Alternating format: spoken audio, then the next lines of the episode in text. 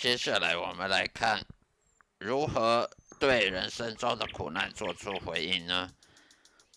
对神的抱怨是出自于对圣经的不熟悉。在约伯记当中，约伯被他的三个朋友轮番的批判，因为他的朋友们都认为一定是约伯犯罪得罪了上帝，因此而受到了惩罚。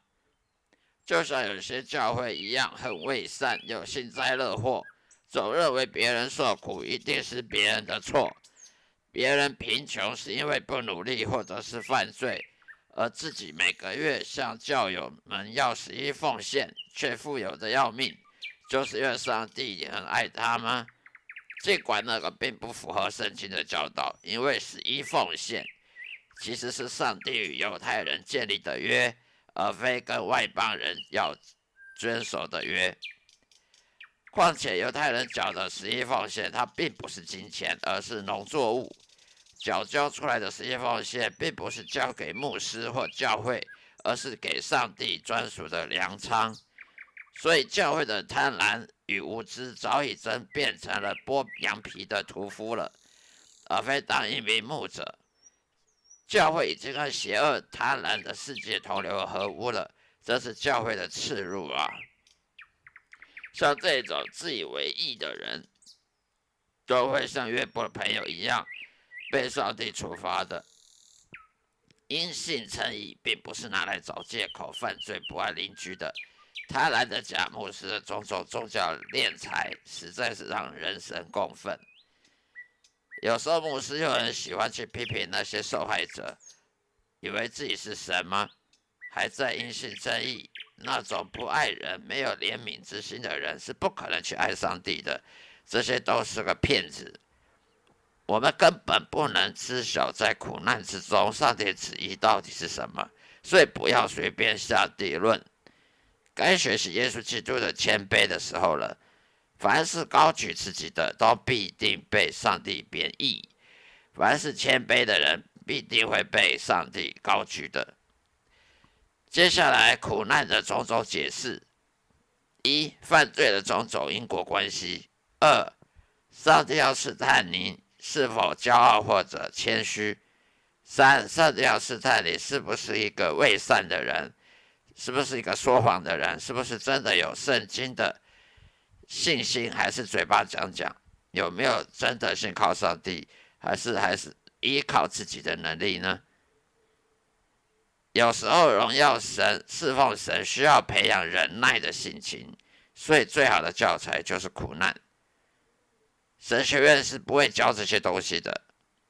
五，上帝要改变你的性格，因为性格的缺陷需要大动工，而最好的方法就是苦难。六。上帝要引起你的注意力，跟你说你正在走在错误的道路上，你没有顺服上帝的旨意。七，撒旦或邪灵对你的种种攻击，而你需要上帝的协助，没有人能够帮助你，或者是属灵的征战。八，这世界上都是一大堆罪人，上帝不阻止他们去伤害你。因为这样，上帝才能透过这个教训训诫人类的傲慢与罪恶。不过你放心，上帝也一定会加倍补偿你的损失的。圣经说过，上帝会惩罚罪恶，并且会报给继续顺服上帝的人。在我们日常生活中，有很多活在罪恶中的敌人，那些是假基督徒或者非基督徒，都有可能有意的伤害到你。这些都是我们无法避免的，唯一能避免的就是不要失去信心及对神的依靠，就看自己会不会中他们的计。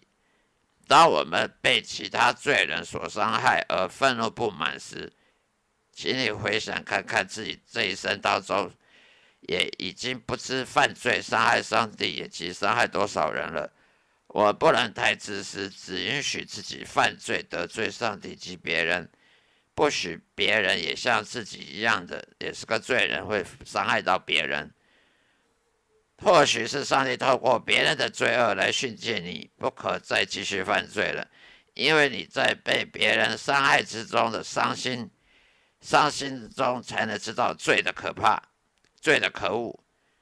耶稣说过：“有谁一生当中没犯过罪的人，才能先去，先向那些淫妇丢石头？”上帝常常透过我们一生当中的敌人来教导我们，常常审查自己的罪行，还有教育我们不要骄傲。所以，以上就是基督徒遭遇苦难的种种可能。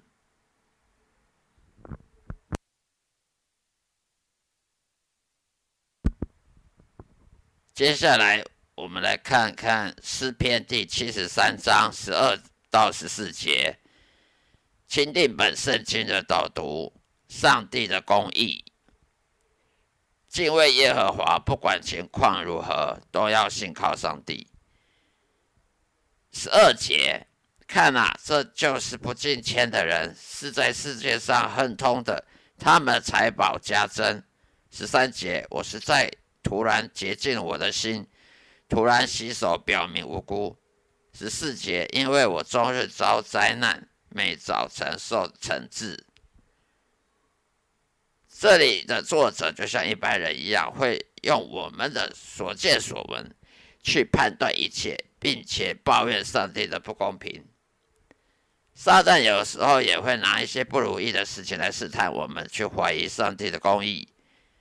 我们的短视经历会以为财富就是祝福，这些作恶多端的人好像活得都比较长。身体健康、经济富裕，好像无忧无虑过日子。其实人的岁数其实很短，不管再如何享受比别人多，都是短暂的假象。作恶不敬畏耶和华的人，失去灵魂到地狱里有何益处呢？凡是看得到的都是短暂的，看不到的才算是永恒。这是圣经的教导。作者再一次讲到自己的遭遇。到苦难的人生实在很可怜，但是也自我审查自己，其实也是个罪人。罪人也当然必定会遭受苦难。作者并不想找借口怀疑神的公义，或者想诅咒神，所以自我批判自己其实并没有意义。这是他谦卑自己，并且降服于神的计划所表达出来那种信心，种种信心的表现。因此，以下是我所做的结论：不要做无知的论断。上帝的计划不会比无知的人愚笨。人根本看不到上帝巧妙的计划的起点、中线及结尾，所以未来的事还很长。该做结论的不是人，而是上帝才对。二、金钱不能给的是实实在太多了，平安喜乐。他与神建立亲密关系等等，都只有上帝会赋予他的子女而已。至于不敬畏上帝的人，上帝给他们的只有永恒的处罚。事实上，与上帝隔绝的人才是最贫穷的人。能跟神建立亲密永恒关系的人，实为富有，因为上帝拥有了一切。有了上帝，才有永恒福乐的保证。有时候，上帝故意让敬畏他的人遭受苦难，是为了让我们谦卑。而先谦卑自己的，到时候会被高举。如是这样的，上帝反而更加报答我们，更加祝福我们，如同约伯记中的约伯一样。所以呢，下一次不要做自己都搞不懂的状况的祷告，说什么上帝要请祝福我们吧，或是我的子女吧。上帝说要祝福你也，可以，我你能忍耐苦苦难吗？你愿意先谦卑自己，耐心等待我的报答吗？就如同耶稣基督一样，先出生在马槽，谦卑自己，然后被自己门徒出卖，被他所帮助犹太人们定罪上十字架，复活后升天，得到永恒的荣耀与权柄。你要知道什么才是上帝的原则吗？这就是上帝原则。所以不要嫉妒那些作恶的人，他们只会时时把握机会高举自己，因为目中无人，又是太高傲了。纵使享受财富比别人多，但能够持续多久呢？凡是先高举自己的，必定会怎样？必定会被上帝贬义，而这种贬义往往是永恒的灾难。这些就是耶稣基督所讲的这条路宽广的道路。很多人爱走的路就是步上毁灭的路，而先谦卑的人走的道路就是狭窄的路，通往永生。所以你的世界观必须和上帝相同，否则就是无知，走错道路，步上世人都在走的宽广通往毁灭的道路。约伯虽然平白遭受不公平的苦难，但是却知道这是上帝的祝福，而非诅咒。约伯拒绝去诅咒上帝，因为他深信上帝是公义的，而这种信心才能蒙受上帝的喜爱，这才是真正的信仰。约伯在世中得到百倍的赏报，更多的祝福，赋予了约伯全家人。约伯的约伯到了天国，也更是享受远福、永恒的福乐。很多基督徒自以为有义，以为自己因信称义，但是你们有约伯的信心和忍耐吗？或是亚伯拉罕的无条件依靠上帝、等候上帝并且接受上帝试探的那种信心吗？如果没有，就是自欺欺人，是假的信心，这样是得不到上帝的祝福的，也得不到赏报，只是浪费人生，做个虚假伪善的人罢了。